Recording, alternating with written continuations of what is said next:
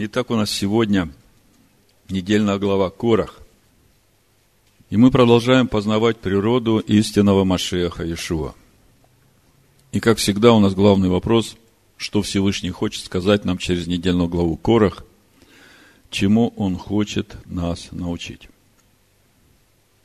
В 102-м псалме, в 7 стихе написано, Он показал пути своей Маше, сынам Израиля, дела свои. И, конечно, для нас, верующих Нового Завета, очень важно, чтобы Всевышний показал нам пути свои. Потому что мы идем тем же путем, которым шел Маше. Путем внутреннего делания. И мы помним, как Маше молился в то время, когда народ согрешил и сделал золотого тельца. Он стоял перед Всевышним и говорил, если я обрел благоволение в очах твоих, то молюсь, прошу тебя, открой мне путь твой, дабы я познал тебя и обрел благоволение в очах твоих. Поэтому сегодня я начну с одного очень сложного места в священных писаниях, которое лично мне долго было непонятным. Это Иеремия, 10 глава, 23 стих. И причина, почему я начну именно с этого места, это события нашей недельной главы, разбирая которую, у меня постоянно звучал вопрос, почему эти люди при всех свидетельствах Всевышнего так упорно продолжают роптать на Всевышнего, противиться Маше и стремятся в Египет. Думаю, что у вас тот же самый вопрос был. Давайте прочитаем это сложное местописание, которое, я верю, с помощью Всевышнего сегодня станет нам понятным. Иеремия, 10 глава, с 23 стиха читаю. «Знаю, Адонай, что не в воле человека путь его, что не во власти идущего давать направление стопам своим. Наказывай меня, Адонай, но по правде, не во гневе твоем, чтобы не умолить меня. Излей ярость твою на народы, которые не знают тебя, и на племена, которые не призывают имени твоего, ибо они съели Иакова пожрали его и истребили его, и жилище его опустошили. Что значит не уволить человека путь его? Что значит не во власти человека давать направление стопам своим? Ведь мы все прекрасно знаем, что от самого сотворения Всевышний дал именно человеку свободу выбора. И это подтверждается многими местами Писания. Несколько из них я приведу – Начну с Сираха 15 главы, 14 стиха, а потом уже и к Торе придем. Написано Сирах, 15 глава, 14 стих и дальше. От начала сотворил человека и оставил его в руке произволения его. Если хочешь, соблюдешь заповеди и сохранишь благоугодную верность. Он предложил тебе огонь и воду, на что хочешь, прострешь руку твою – Пред человеком жизнь и смерть, и чего он пожелает, то и дастся ему. Все так? Свобода выбора? Мы видим, оно так и есть, и Писания об этом говорят. В книге Дворим, в 30 главе, 19 стихе, Маше говорит, «Во свидетели пред вами призываю сегодня небо и землю, жизнь и смерть предложил я тебе, благословение и проклятие. Избери жизнь, дабы жил ты и потомство твое. Свобода выбора? Свобода выбора. Экклезиаст, 7 глава, 29 стих. Только это я нашел, что Всевышний сотворил человека правым, то есть праведным, правильным. А люди пустились во многие помыслы. Свобода выбора. Берешит, вторая глава. Сотворение самого человека. 16 стих. «И заповедал Адонай Всесильный человеку, говоря, от всякого дерева в саду ты будешь есть, а от дерева познания добра и зла не ешь от него, ибо в день, в который ты вкусишь от него, смертью умрешь. Здесь есть свобода выбора?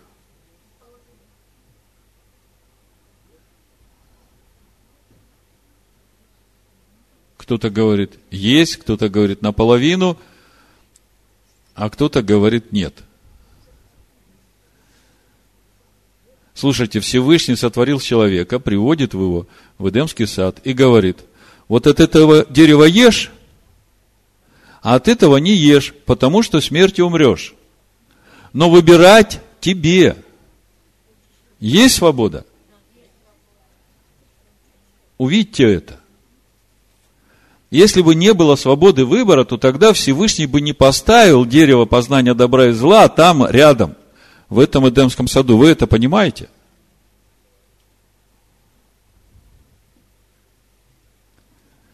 Другими словами, мы видим, что в Писаниях с самого начала от сотворения человека человеку дана свобода выбора.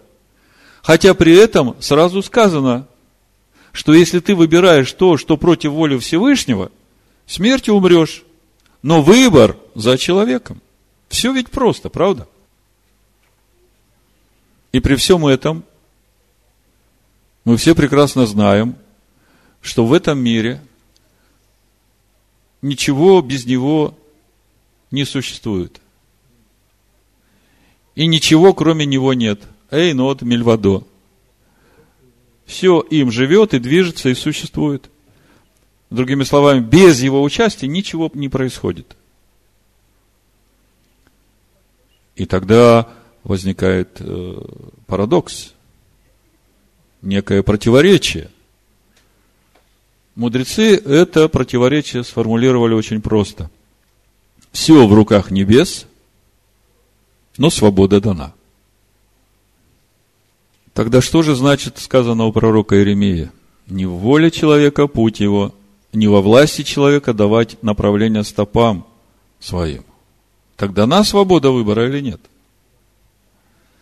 Вот если читать э, то, что говорит Всевышний через пророка Иеремию, то получается, что вообще никакой свободы нет.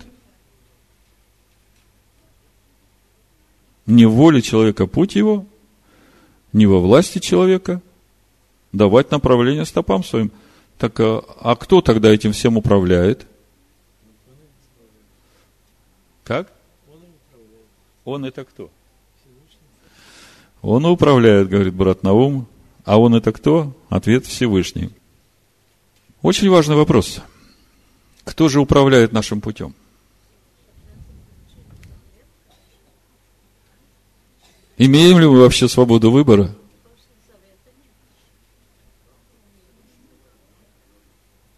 Мы управляем своим путем или Всевышний? Можем ли мы сказать то, что будет завтра с нами? Глубокий вопрос. И вот я когда читаю пророка Иеремию 10, 23 и дальше, там написано, наказывай меня, Адонай, но по правде, не в гневе твоем, чтобы не умолить меня. И у меня такое непонимание – Какая связь 23 стиха, где написано «Знаю, Адонай, что не в воле человека путь его, и что не во власти идущего давать направление стопам своим», с наказанием этого человека, но не в гневе, а по правде, чтобы не умолить. Вроде бы, если смотреть прямой текст, так вообще никакой связи нет. Одно с другим никак не связано. А дальше читаем 25 стих излей ярость твою на народы, которые не знают тебя, и на племена, которые не призывают имени твоего, ибо они съели Якова, пожрали его, истребили его, и жилище его опустошили. Это при чем здесь? Слушайте, три стиха, которые, в общем-то, на первый взгляд, как мы читаем, я раньше так читал, я вообще не мог понять. Это три разных главы Три разных абзаца.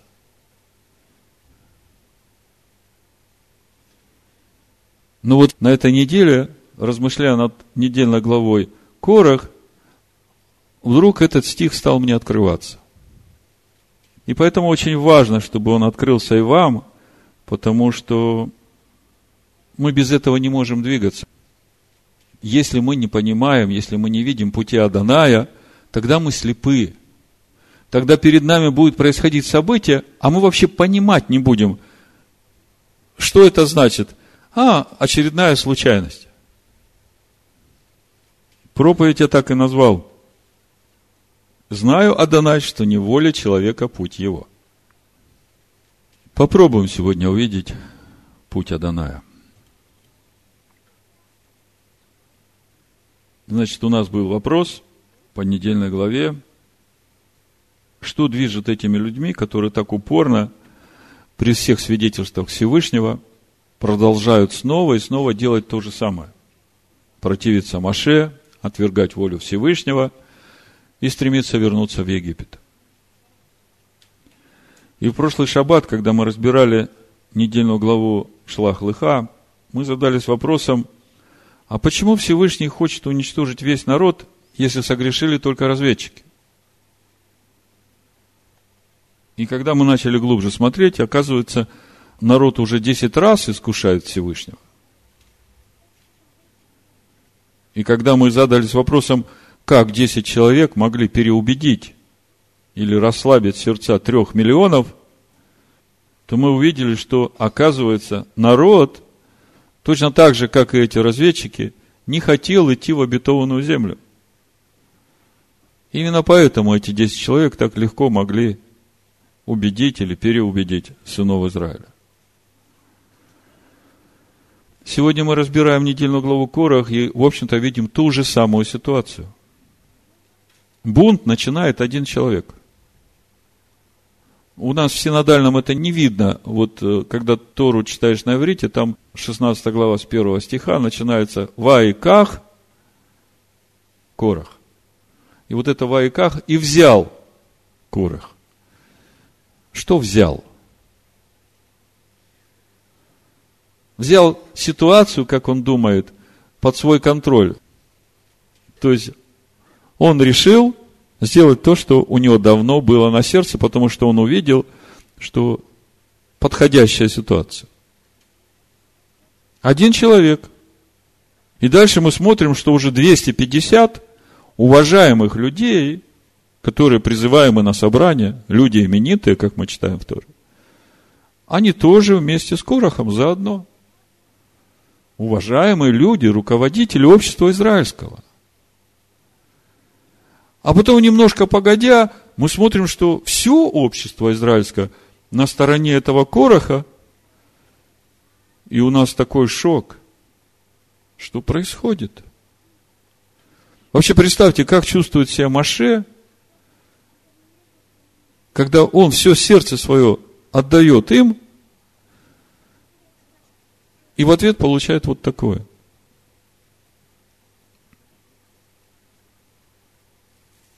такое впечатление, что люди просто чего-то не понимают. По какой-то причине до них не доходит. Вот у вас бывало такое, вы кому-то что-то хотите объяснить, для вас это понятно, ясно, а человек не понимает. Им дают свидетельства. Они видят эти свидетельства. И как будто не видят. Потом, спустя много лет, пророк Исаия скажет, это шестая глава с 9 стиха, Всевышний через пророка Исаию скажет. И сказал он, пойди скажи этому народу, слухом услышите и не уразумеете, очами смотреть будете и не увидите. Но в нашей недельной главе та же самая ситуация. Глазами смотрят, не видят – Слухом слышат, не слышат. Если мы посмотрим пророка Исаию дальше, там причина уже указана. Ибо огрубело сердце народа сего.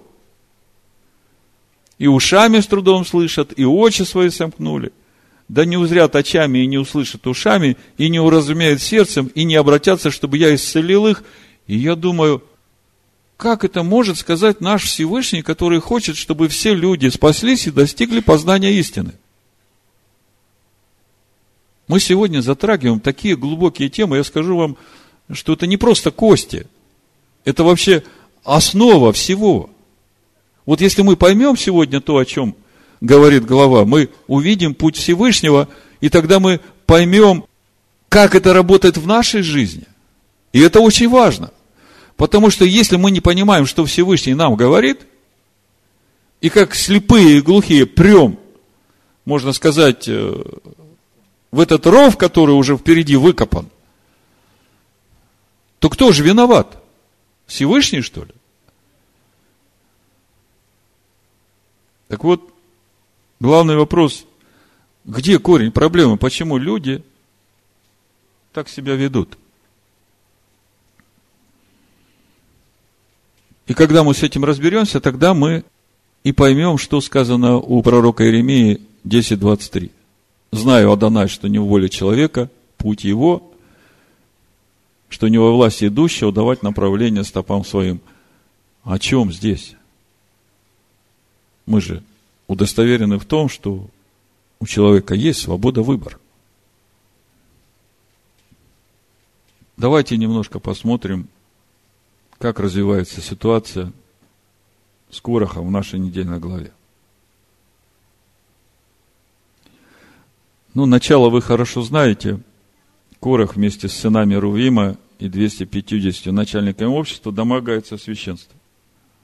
Чтобы сократить, я уже читать не буду. Мы предыдущие разборы очень много об этом говорили. А дальше мы видим, что к Короху присоединяется все общество сынов Израилевых. Э, буду читать э, Бамидбар, 16 глава, с 19 стиха. «И собрал против них Корах все общество ко входу скини собрания, и явилась слава Адоная всему обществу. И сказал Адонай Маше и Аарону, говоря, Отделитесь от общества всего, я истреблю их во мгновение. Обратите внимание. Сказал Адонай Маше и Аарону, только двоим. Отделитесь от общества всего, и я истреблю их во мгновение.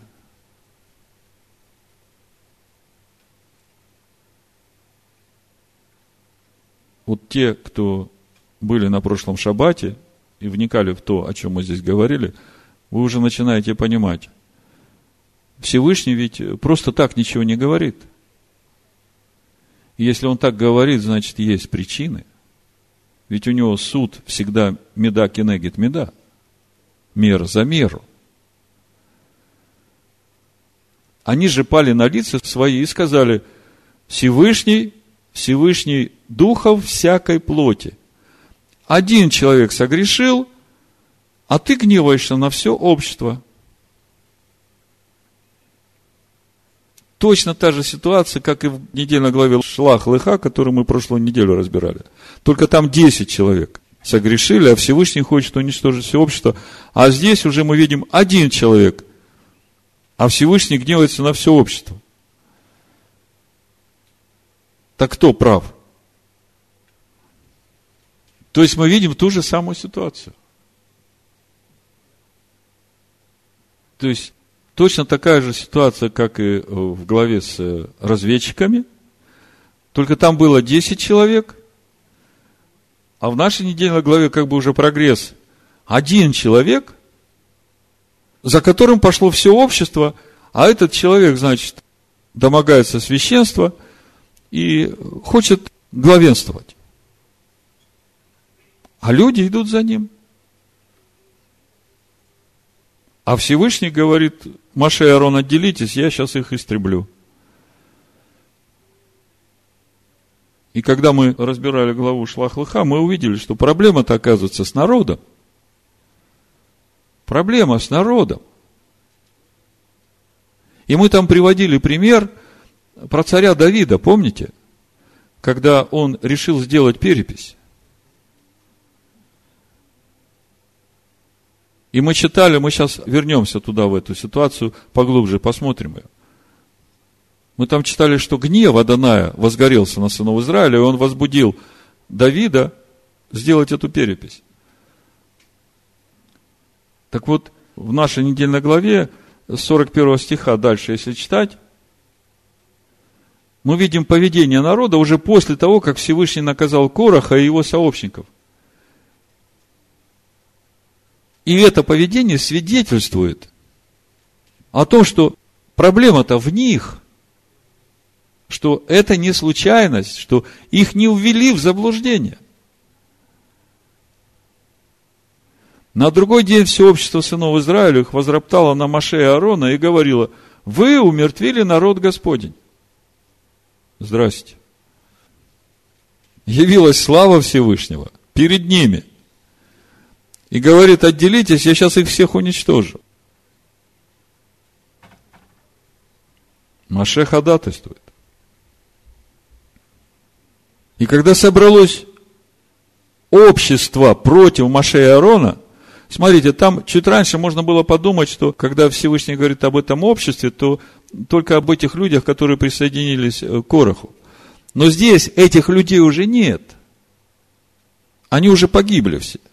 И те 250, и Корах, и Датан, Аверон со своими семьями. А на следующий день, как бы, вот то, что произошло, должно было вразуметь этих людей, которые поддерживали этих ропотников, да? Собралось все общество против Маше и Аарона, они обратились к скине собрания, и вот облако покрыло ее, явилась слава Даная. И пришел Маше и Аарон к скине собрания. И сказал Данай Маше, говоря – это уже второй раз, смотрите, за два дня. Отсторонитесь от общества сего, и я погублю их во мгновение.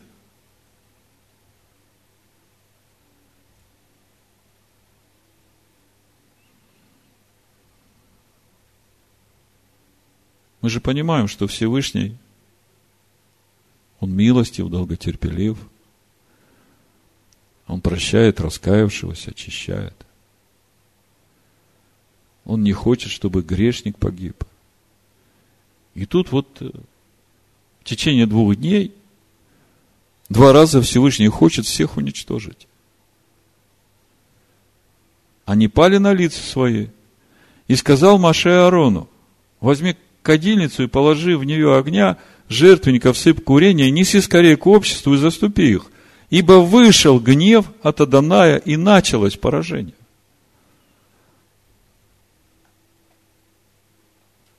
Вот он достойный заступник. Вы помните этот медраж, когда Аарон побежал заступать, а ангел смерти говорит, кто ты такой вообще? Меня Всевышний послал. А он говорит, а меня Маше послал. Он говорит, а кто такой вообще Маше? Я от сотворения мира служу Всевышнему. Он говорит, знаешь, бывает так, что даже старый слуга в доме господина, он послушен наследнику, сыну господина. И тут отступил. Но мы сейчас о другом. Если бы Маше и Аарон не заступились за народ, то погибло бы не 14 700 человек, а все общество. Вы только подумайте.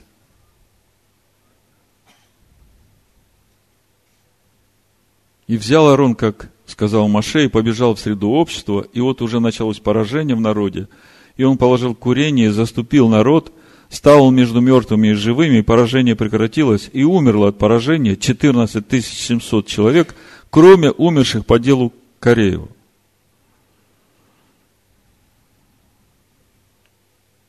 Так э, скажите мне, Корах виноват?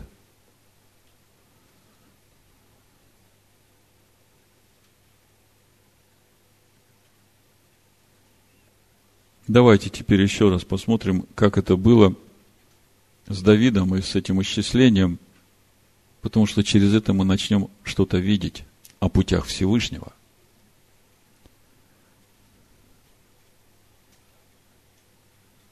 У нас сегодня главный вопрос. Так э, в воле человека путь его Он может сам направлять стопы свои? Или же нет никакой свободы выбора? Или мы чего-то не понимаем, что за всем этим стоит? Вторая царств, 24 глава с 1 стиха. А нам ведь это надо понять. Нам это надо увидеть. Всевышний сегодня хочет открыть нам путь свой. Или же вы хотите видеть только дела его? Когда уже он пройдет, и вы получили по первое число. И потом думаете, что же это такое было? Смотрите, гнев Аданая опять возгорелся на израильтян, и возбудил он в них Давида сказать, пойди исчисли Израиля и Ягуду. Скажите, вот то, что сейчас происходит с Давидом, это в его власти? Это он направил стопы свои, чтобы пойти и исчислить народ? Ну, вроде бы мы видим, что он. Он сказал, пойди исчисли.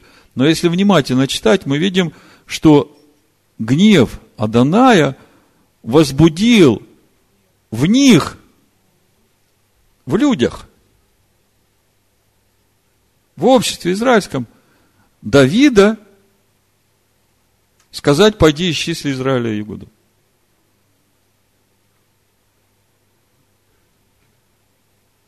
И понятное дело, что сам Давид-то не хочет, чтобы поражение пришло в общество израильское. То есть, даже когда он это говорил, повелевал, у него не было в намерениях того, что потом произойдет. Так вы мне скажите, во власти Давида был путь его или нет?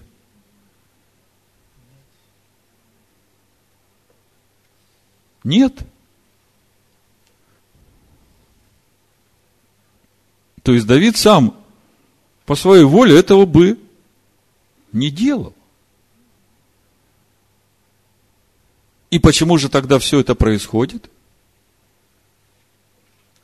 Состояние народа.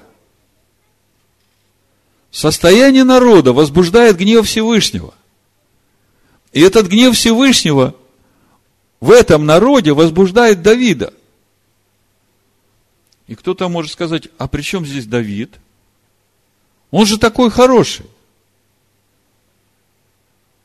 Вы знаете, уже то, что Давид допустил до необузданности, народ, будучи царем,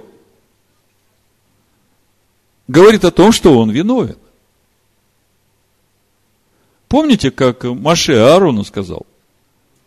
Ты допустил до необузданности народ – и Всевышний гневался на тебя, но я молился за тебя.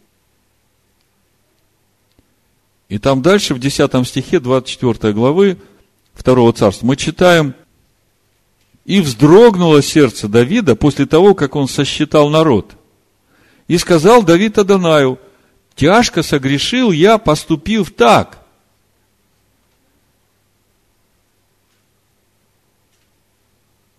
Он думает, что его проблема в том, что он поступил так, и это было неправильно. Но понятное дело, исчисление переписью в Израиле не производится. Народ приносит по полшекеля в скинию Всевышнему. И потом эти полшекеля пересчитываются, и узнается, сколько народу. И ныне молю тебя, Адонай, прости грех раба твоего, ибо крайне неразумно поступил я.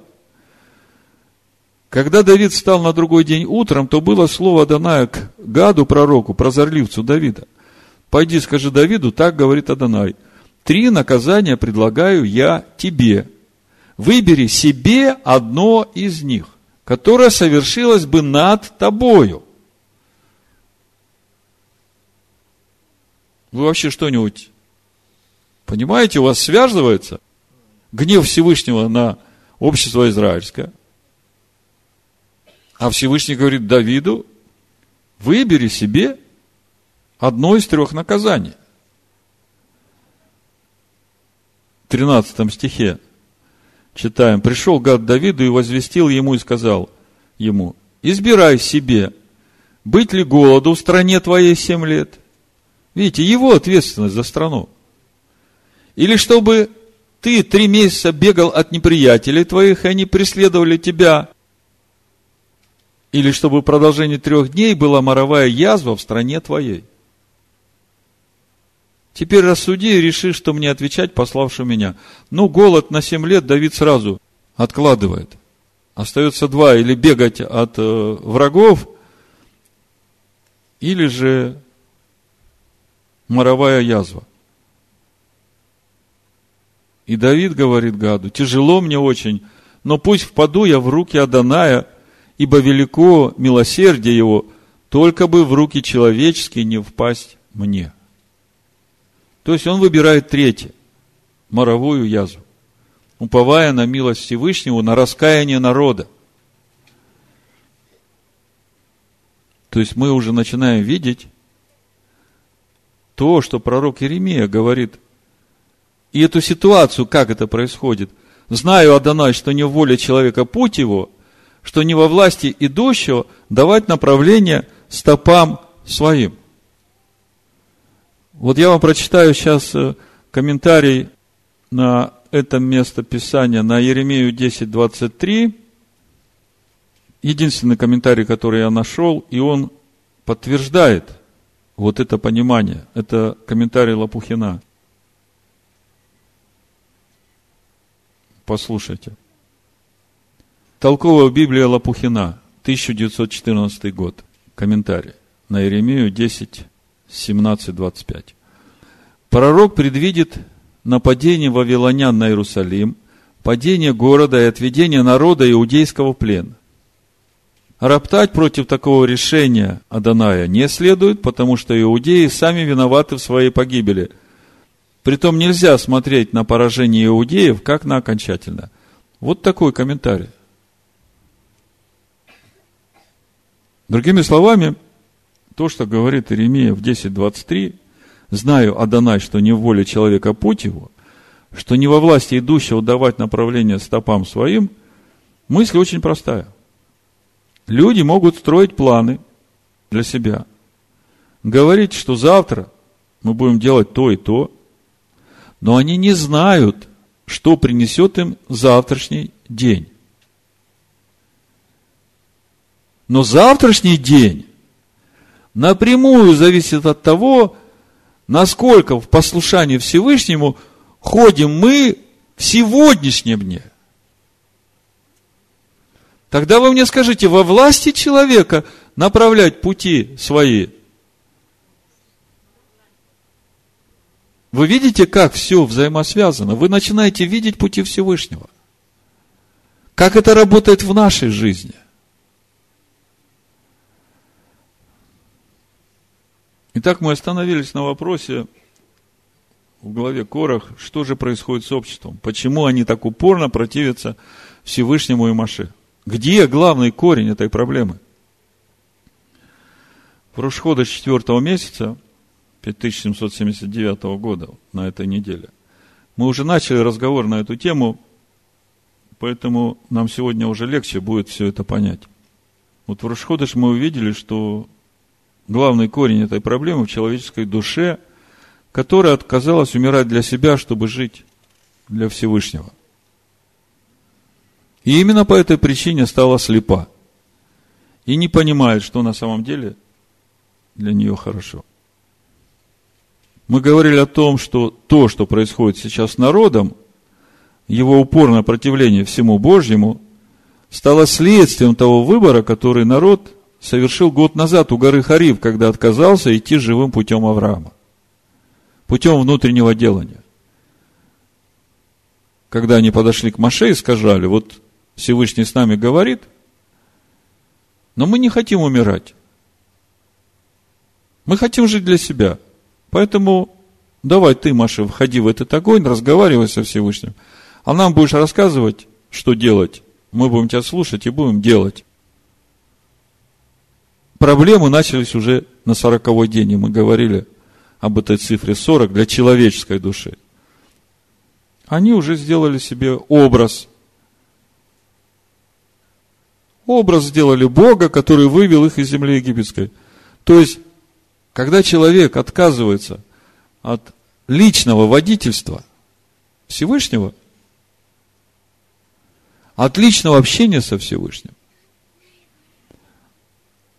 то рано или поздно его душе уже необходим этот образ. А это суть идолопоклонства. Это неизбежно приводит к образам, понимаете? А причина в том, что когда они подошли к Маше, говорят, пусть Всевышний с нами не говорит, Маше приходит ко Всевышнему, Всевышний говорит, все, что говорили они, хорошо. Пойди, скажи им, возвратитесь в шатры свои. Правда, Всевышний сказал, о, если бы сердце их было таково, чтобы они боялись меня и соблюдали заповеди мои, чтобы им хорошо было и детям их после них вовек. И мы говорили, что вот это вот э, повеление Всевышнего возвратитесь в шатры свои, а ты, Маше, останься здесь со мной.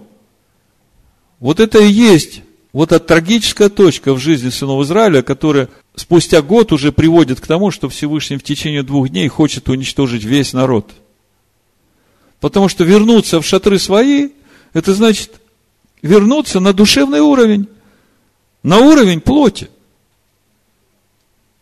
И отсюда тогда все эти желания и образов, и желания к Египту. То есть мы пытаемся понять, почему этот народ так упорно делает одни и те же ошибки. И все, что Всевышний показывает и говорит, до них не доходит – В общем-то, ответ мы находим у апостола Павла в 8 главе послания римлянам. С 5 стиха написано, «Ибо живущие по плоти о плотском помышляют, а живущие по духу о духовном». Помните, с чего начался их переход в обетованную землю во втором году? Тавера и Киброд Готова – Маше им Тору, они говорят, а когда мясо будет? И мы говорили, что путь в обетованную землю начинается именно с того, что или ты похоронишь свои прихоти в киброд готова, или прихоти похоронят тебя там. И вот Павел об этом говорит. Помышления плотские – суть смерть, 6 стих. А помышления духовные – жизнь и мир. Потому что плотские помышления – суть вражда против Всевышнего.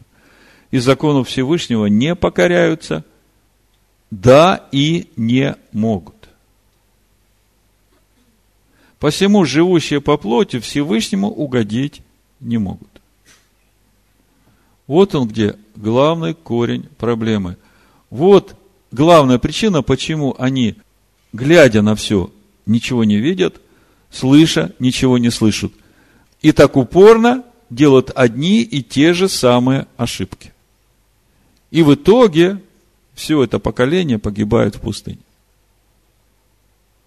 То есть, единственный вариант выйти из пустыни живым, это стать на путь личных взаимоотношений со Всевышним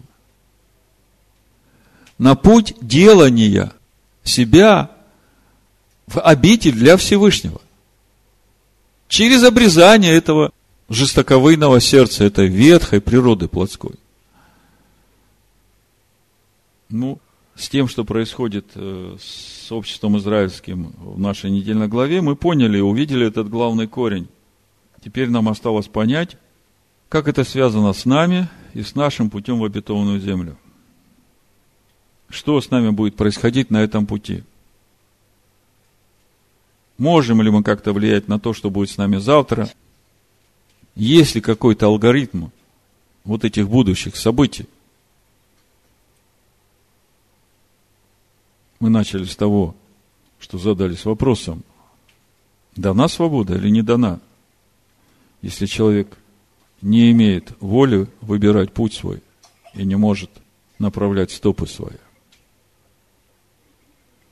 Во власти ли нашей то, что придет в нашу жизнь завтра? Можем ли мы предвидеть то, что может произойти с нами завтра на основании того, как мы поступаем сегодня? Два места Писания. Мы сегодня хотим увидеть пути Всевышнего. И когда мы увидим эти пути, тогда мы сможем видеть то, что будет происходить, и понимать. Два места Писания. Исход 32 глава 34 стих и Амос 5 глава 25-27 стих. Прочитаю. Исход 32-34. Итак, иди, веди народ сей, куда я сказал тебе. Вот ангел мой пойдет перед тобою, и в день посещения моего я посещу их за грехи их. Это Всевышний сказал Маше после греха Золотого Тельца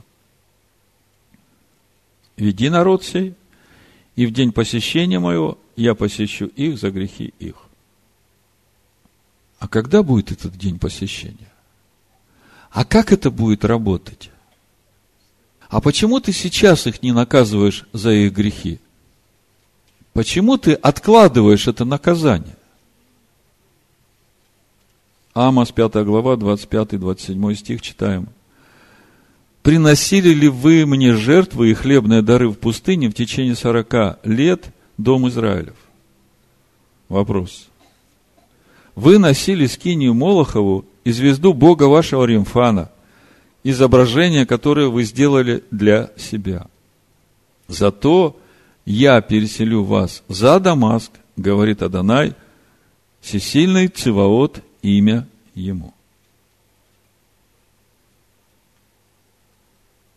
Мы как-то уже говорили об этом. Всевышний долготерпелив и многомилостив. И Он прощает раскаявшегося и очищает.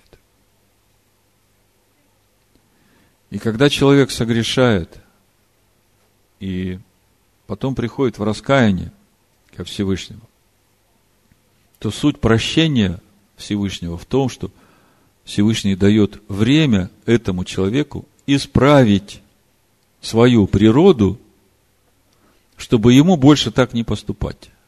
Измениться. И единственное, что может исправить его природу, это Слово Всевышнего, которое станет мыслями его души. И мы видим, насколько долготерпелив Всевышний. Если в пустыне 40 лет носили скинию Молохову, а до того, как народ был рассеян в Вавилон, прошло, ну, почти 900 лет. Видите, как велико долготерпение Всевышнего? Он ждет, когда же придет это исправление. И вот именно от того, как человек реагирует – на то, что Всевышний ему говорит. Именно от этого будет зависеть, что будет приходить в жизнь этого человека в последующие дни. В общем-то, здесь глобальный духовный принцип. То, что мы читаем у пророка Исаия в 53 главе 11 стихе, это как главный итог вот этих процессов и этого пути Всевышнего – который сегодня открывается перед нами. Понимание этого пути, чего ожидает от нас Всевышний. В чем суть его долготерпения?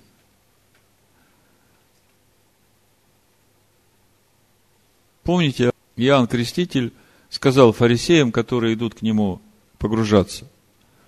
Он говорит, порождение Ехиднины, да? И мы в Рошходыш говорили о том, что имеет в виду Иоанн Креститель. Он говорит, кто внушил вам бежать от грядущего гнева, сотворите плод, достойный покаяния. Вот этот плод, это и есть суть новая природа. И когда Всевышний смотрит на этот плод, в человеке, который когда-то попросил у него прощения за то, что он делал, и пройдя какой-то путь, явил этот плод – Это говорит о том, что то наказание, которое для него было приготовлено, оно уже этому человеку не принадлежит, это уже другой человек. Вот оно и аннулируется. Вот в чем суть долготерпения, в чем суть прощения Всевышнего, как мы говорили ранее, что Всевышний никогда ничего не забывает и ничего не прощает. И многих это повергло в шок. Помните, апостол Петр во втором послании, в третьей главе, он, в общем-то, об этом же говорит, просто мы не понимали раньше этого. Вот вы вслушайтесь. Это то, о чем я сегодня вам говорю. Здесь открываются пути Аданая. Девятый стих, третья глава, 2 Петра. Не медлит Адонай исполнением обетования, как некоторые почитают то медлением, но долго терпит нас, не желая, чтобы кто погиб, но чтобы все пришли к покаянию. На иврите покаяние – это шува, чтобы все пришли к себе истинным – Потому что только этот плод избавляет от наказания, от грядущего гнева. Так вот, мы говорили, Исайя 53, 11, это итог этого пути, который ставит печать на путях Аданая. На подвиг души своей он будет смотреть с довольством, через познание его, он, праведник, раб мой, оправдает многих и грехи их на себе понесет. То есть тут два варианта у человека. Или он познает Машеха Ешо, и Машех Ешо становится его новой природой, и тогда вот эта жертва Машеха несет на себе грехи этого человека. Если этой новой природы нет, тогда сам человек понесет вот эти грехи на себе и пойдет в погибель. Выбор за человеком. Или ты умираешь для себя, чтобы жить для Всевышнего – или ты живешь для себя, конец твой погибель. Так вот, чтобы понять, как все это происходит, мы уже сейчас подходим к пониманию самого процесса Иеремии 10 главы. «Знаю, Адонай, что не в воле человека путь его, и что не во власти идущего давать направление стопам своим». То есть мы сейчас увидим, как это работает – как это на самом деле все работает, как это все взаимосвязано с э, тем, что все в руках Всевышнего, со свободой выбора человека и во власти ли человека путь его. Это Сирах, 33 глава.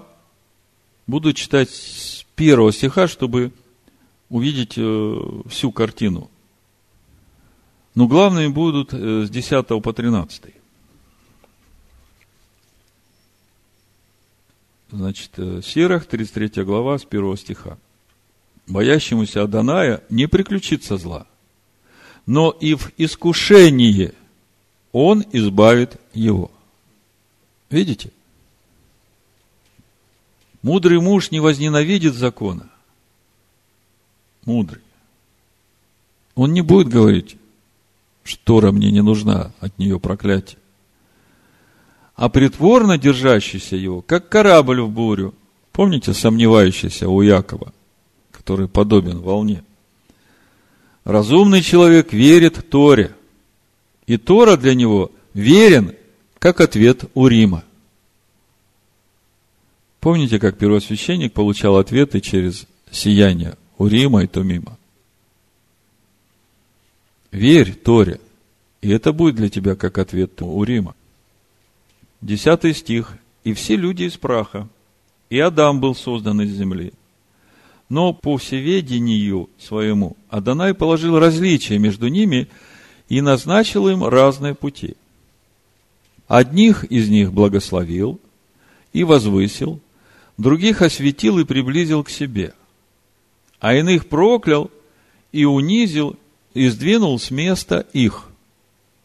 И мы, прочитав до этого места, можем подумать, так вот же подтверждение тому, что нет никакой свободы выбора. Одних благословил, других возвысил, третьих проклял. Какой же тут выбор? Все уже предрешено. Да? Следующий стих расставляет все на свои места. Смотрите внимательно. 13 стих. Как глина у горшечника в руке его, и все судьбы ее в его произволе, то есть в руке горшечника, судьба всех горшков. Так люди в руке сотворившего их. И он воздает им по суду своему. Что вы слышите? Есть произвол в решениях Всевышнего по отношению к каждому человеку или нет?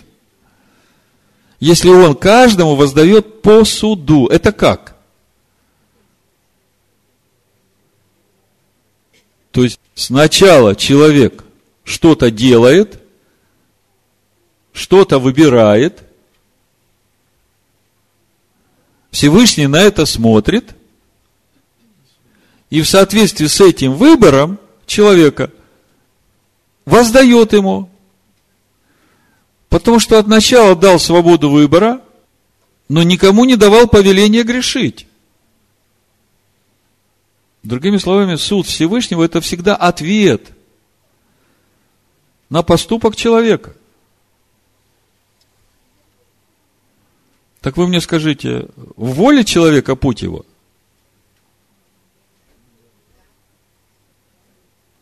Вы видите, что мы своими поступками сегодня можем направлять свой путь завтра.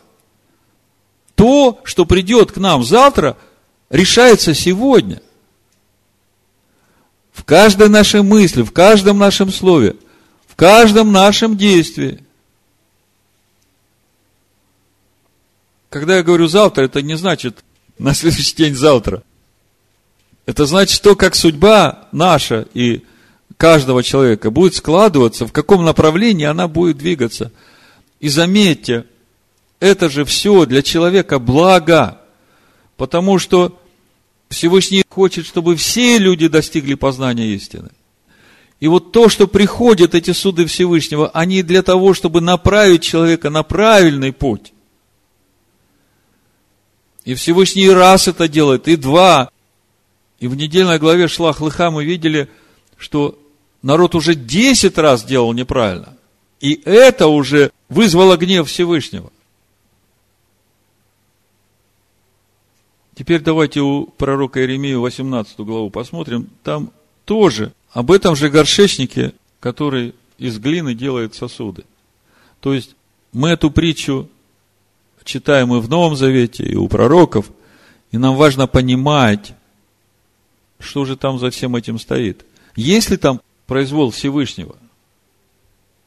Или же все в руках небес, но свобода человеку дана, и человек определяет, что придет в его жизнь завтра. Иеремия, 18 глава, с 1 стиха. Слово, которое было к Иеремии от Аданая. «Встань и сойди в дом горшечника, и там я возвещу тебе слова мои». И сошел я в дом горшечника, и вот он работал свою работу на кружале. И сосуд, который горшечник делал из глины, развалился в руке его – и он снова сделал из него другой сосуд, какой горшечнику вздумалось сделать. Вот здесь, вот в этом стихе нужно обратить внимание на одну деталь. Горшечник делал сосуд, у него было намерение сделать сосуд. Всевышний из каждого из нас хочет сделать сосуд для себя, обитель для себя – а этот сосуд развалился. Почему развалился? Когда Всевышний делает из человека сосуд, в котором он хочет обитать, а человек постоянно противится этому, то ясно, что сосуд развалится. Вы это видите? Пятый стих. «И было слово Аданая ко мне, не могу ли я поступить с вами, дом Израилев, подобно горшечнику сему?» Говорит Адонай. Вот что глина в руке горшечника, то вы в моей руке дом Израилев. То есть Всевышний хочет из дома Израиля делать сосуд для себя. Но выбор за сынами Израиля. И об этом Всевышний дальше говорит. Седьмой стих. Иногда я скажу о каком-либо народе и царстве, что искореню, сокрушу и погублю его. Восьмой стих. Но если этот народ, на который я это изрек, обратиться от своих злых дел, я отлагаю то зло, которое помыслил сделать ему. Скажите, в данном случае была свобода выбора у народа? И эта свобода выбора изменила то, что придет к ним в завтрашнем дне? Тогда, значит, вот он где ключ, который может поменять то, что придет в завтрашний день. И Всевышний об этом нам говорит. У нас сегодня главный вопрос, а что Всевышний хочет нам сказать через нашу недельную главу Корах? Ему поставили перед собой очень важную задачу увидеть через эту недельную главу пути Всевышнего. То, как Маше увидел пути Всевышнего. И именно свобода выбора определила дальнейшую судьбу этого народа. И вот дальше снова эта тема воли Всевышнего и свобода выбора человека. Смотрите, 9 стих. А иногда скажу о каком-либо народе и царстве, что устрою и утвержу его. Но если он будет делать злое пред очами моими и не слушаться гласа моего, я отменю то добро, которым хотел облагодетельствовать его. Что определило суд Всевышнего – поведение народа. И это также работает и в жизни каждого отдельного человека. Итак, скажи мужам Ягуды и жителям Иерусалима, так говорит Адонай. Вот я готовлю вам зло и замышляю против вас. Итак, обратитесь каждый от злого пути своего и исправьте пути ваши и поступки ваши. Вы видите? Здесь и намерение Всевышнего, и его предложение. Он не хочет, чтобы это приходило. Но они говорят, не надейся, мы будем жить по своим помыслам и будем поступать каждый по упорству злого своего сердца. Та же самая духовная атмосфера, как в нашей недельной главе Корах.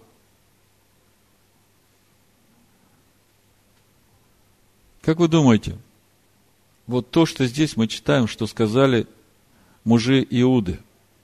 Будем жить по своим помыслам, будем поступать каждый по упорству злого сердца своего.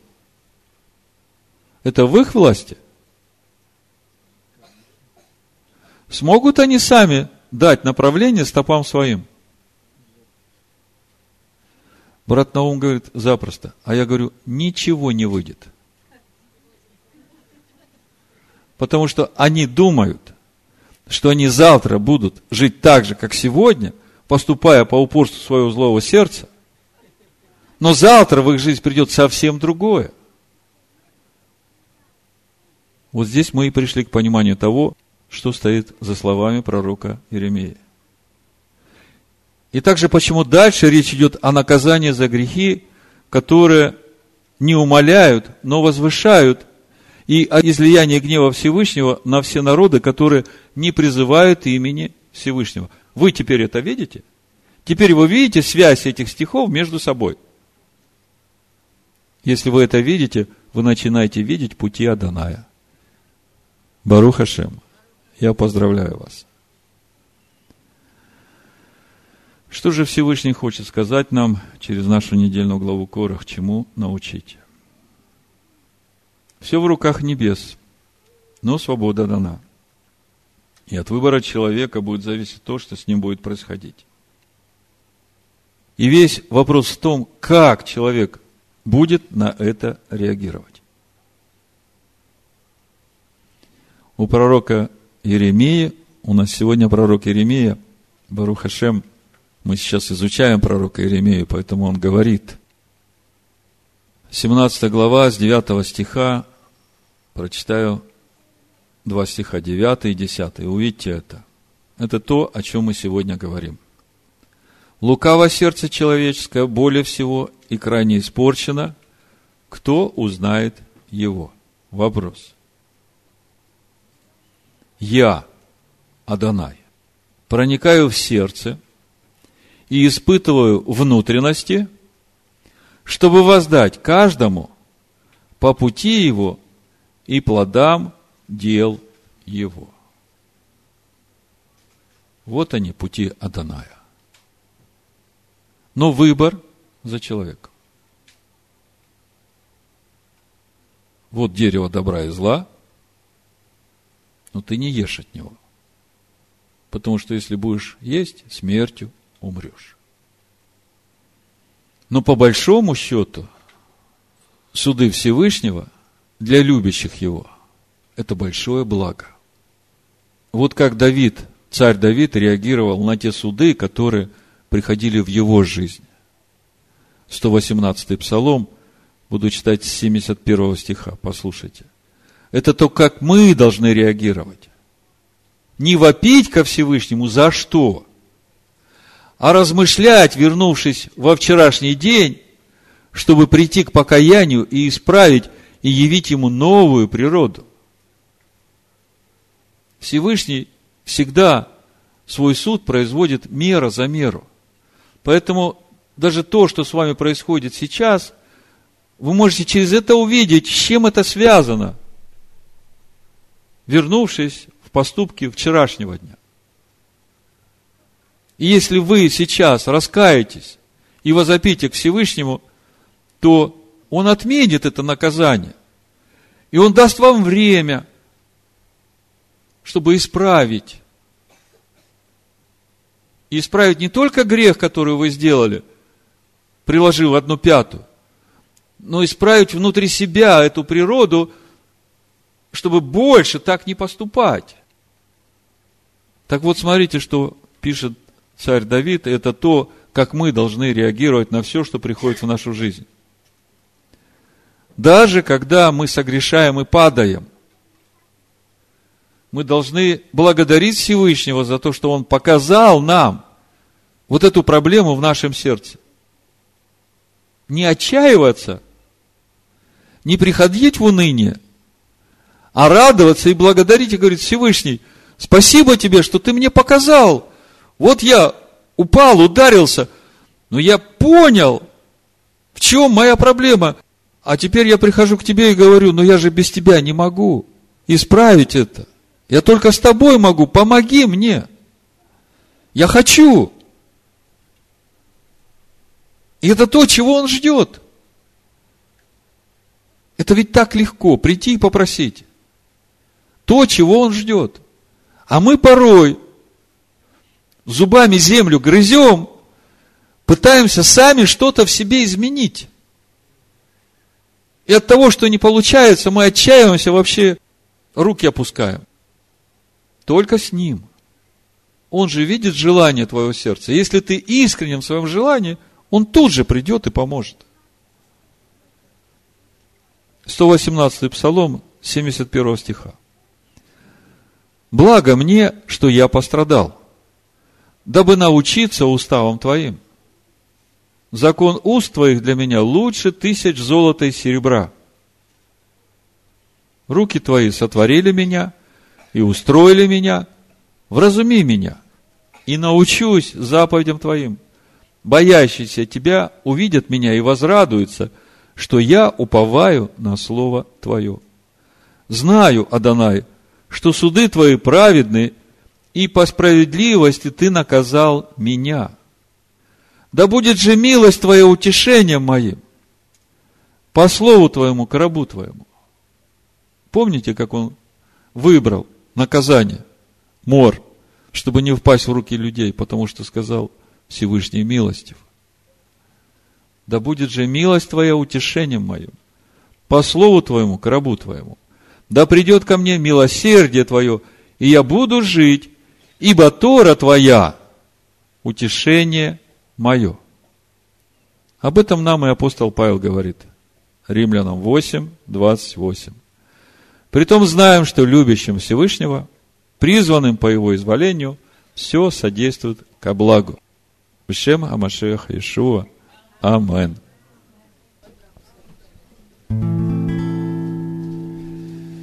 На Тебя, Господь, я уповаю, Ты любовь моя и жизнь благая, Ты одно мое на свете чудо, И Тебя вовеки славить буду. Зайдет во тьме любви заря, Звезда великого царя, И оправдается пред ним тот, кто поверит, Что только им все и живет, Он созидает свой народ И открывает для меня. Он жизни двери. Про тебя, Отец, поют мне реки, Горы все, все нивы, человеки. День и ночь вся тварь к тебе взывает, От тебя лишь хлеба ожидает. Зайдет во тьме любви заря, звезда великого царя, и оправдается пред ним тот, кто поверит, что только им все и живет, он созидает свой народ и открывает для меня он жизни двери. И куда б ни шел я сердцем слышу, что тобой все движется и дышит. Все суды твои на благо людям. Кто тобой живет, с тобою будет. Зайдет во тьме любви заря, звезда великого царя, и оправдается пред ним тот, кто поверит, что только им все и живет, он созидает свой народ и открывает для меня он жизни двери. Напитай всю душу Твоим словом, Чтоб душа моя была готова, Чтобы слышать сердце Твое имя, Положил, которое Ты в Сыне.